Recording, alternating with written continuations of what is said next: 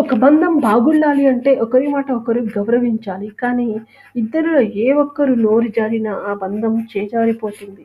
బంధం బలపడాలన్నా, బలహీనపడాలన్నా మాటలే కారణమవుతాయి. మాట కంటే బంధం చాలా బలమైనది.